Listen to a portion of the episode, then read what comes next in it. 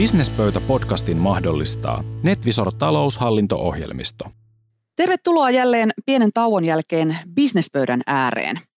Businesspöytä podcast on talven aikana uudistanut kasvojaan ja tästä eteenpäin jatkamme aikaisempaa napakammassa formaatissa. Jatkossa keskitymme jokaisessa jaksossa yhteen yrityselämän haasteeseen kerrallaan.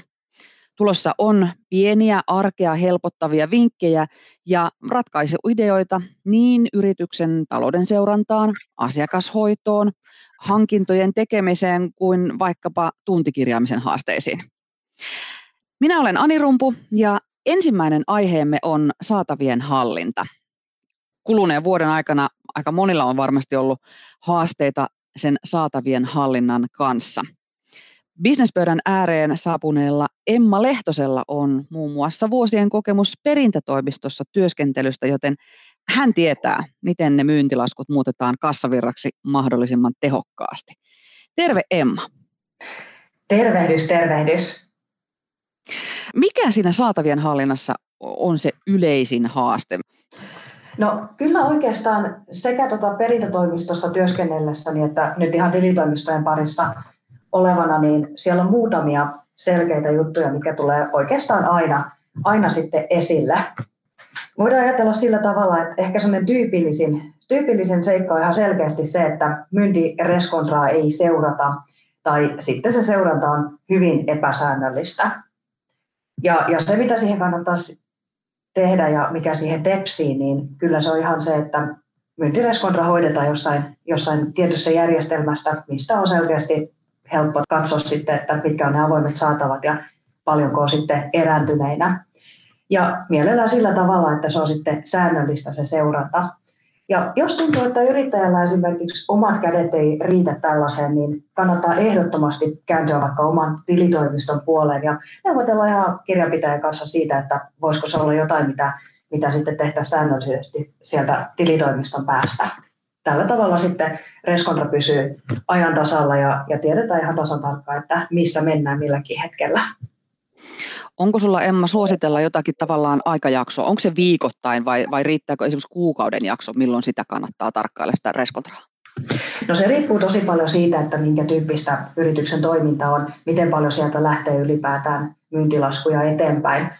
Viikoittain on tosi hyvä, mutta jos nyt edes kuukausittain katsoo, että paljonko siellä on tosiaan niitä, niitä saatavia, niin silläkin päästään jo huomattavasti pidemmälle kuin siinä, että sitä katsottaisiin vaikka kerran puolessa vuodessa.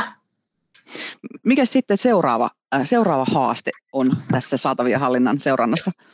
No kyllä sitten päästään sitten sujuvasti oikeastaan siihen, että jos siellä huomataan, että niitä erääntyneen saatavia alkaa olemaan, niin perinnän aloittamista yksinkertaisesti viivytellään suotta useissa tilanteissa.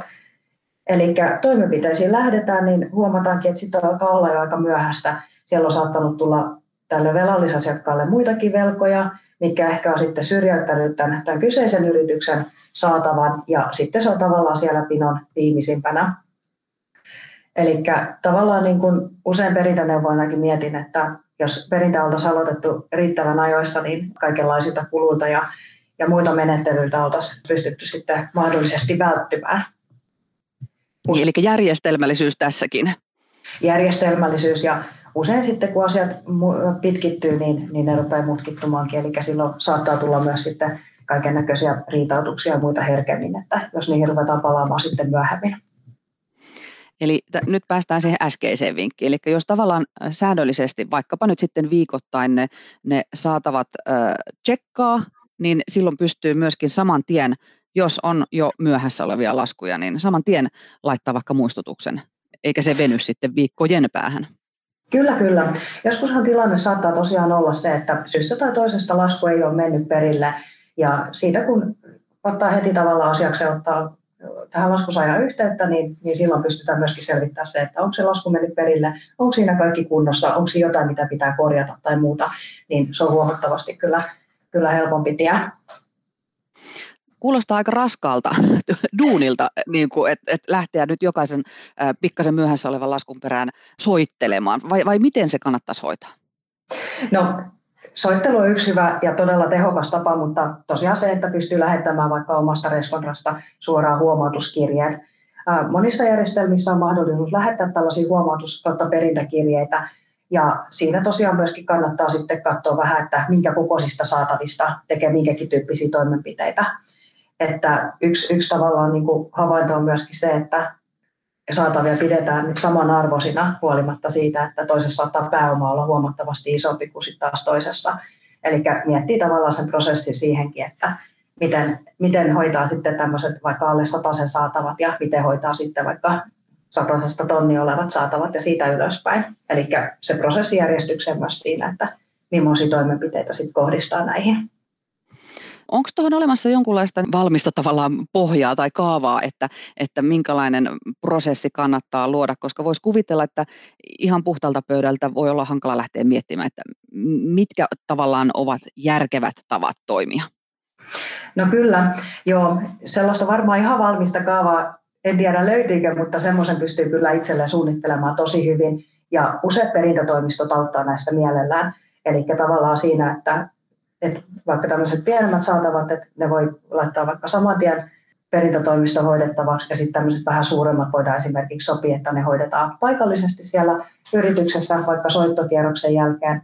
Ja, ja sitten niin kuin tämän tyyppisiä, niin niitä, niitä kannattaa kyllä miettiä, mutta kyllä mun suositukseni on, että yritys miettii vähän itse, että miten haluaa hoitaa, koska siihen liittyy myöskin se, että onko nämä asiakkaat, onko ne kerta-asiakkaita vai onko ne pitkiä asiakassuhteita, onko nämä niin kuin kuluttajia vai yrityksiä, eli siinä on monen tyyppisiä, tyyppisiä asioita, mitä kannattaa sitten huomioida siinä prosessissa. Niin on se eräänlainen tapa huolehtia myöskin siitä asiakastyytyväisyydestä, että, jos, että, että miten hoitaa sen perintähomman. Että jos laittaa tulikiven katkuisen viestin ensimmäisenä myöhästyspäivänä, niin, niin se ei ole kovin hyvää asiakashuolintaa. No kyllä, se on ihan sanomattakin selvää, että, että tota, noin, asiakastyytyväisyys on yksi, mitä, mitä meidän kaikkien pitää aina toiminnassamme miettiä, mutta ei kuitenkaan sen kustannuksella, että jätetään sitten ihan tosi pitkäksi aikaa sitä, sitä huomauttamista tai perintää tekemättä.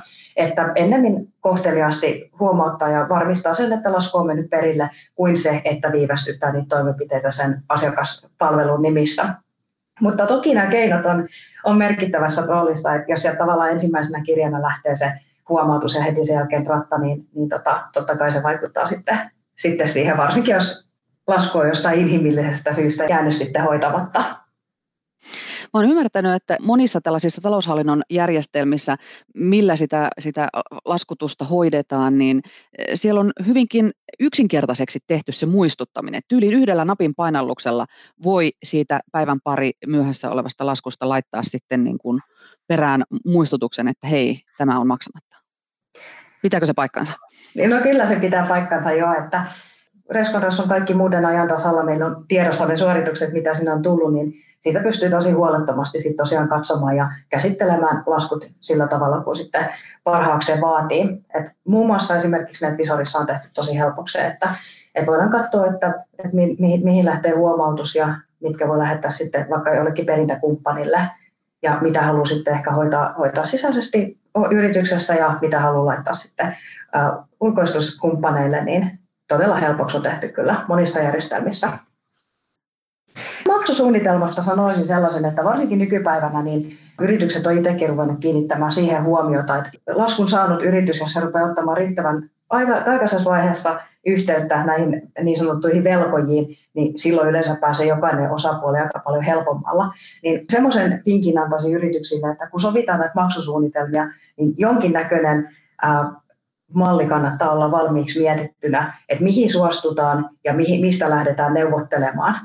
Et esimerkiksi parhaan tuloksen saa ihan sillä, kun miettii, että tavallaan nyrkkisääntönä, että jotain pitää maksaa saman tien ja sen jälkeen lähdetään sitten tekemään vaikka viikon tai kahden viikon välein näitä suorituksia. Eikä, eikä automaattisesti suostuta esimerkiksi sellaiseen, että, että ensimmäinen erä tulisi vaikka kuukauden päästä ja seuraava sitten siitä ja siitä.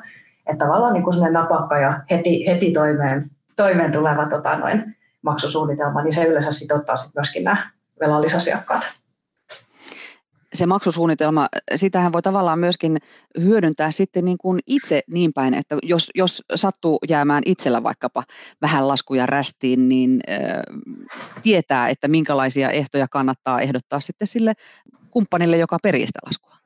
Ehdottomasti. Aika hyvän puheenyhteyden saa joka tapauksessa aina sillä, että kertoo ihan suoraan, että hei, että mä pystyn nyt pistämään sanotaan vaikka kahden tonnin saatavasta, niin mä pystyn nyt pistämään 500 ja mä ajattelin ehdottaa tällaista, että jos mä pystyisin pistämään vaikka niin 500 sitten kahden viikon välein, niin yleensä se sitouttaa jo tosi paljon kumpakin osapuolta, että siellä on tehty jonkinnäköinen suoritus jo heti alkuun.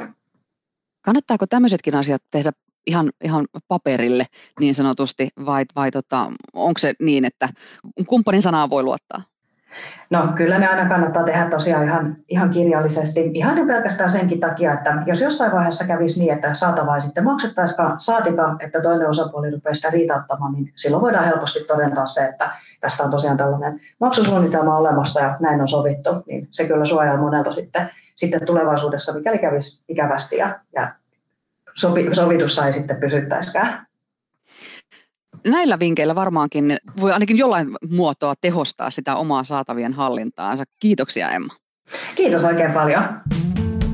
Businesspöytä podcastin mahdollistaa NetVisor taloushallinto-ohjelmisto –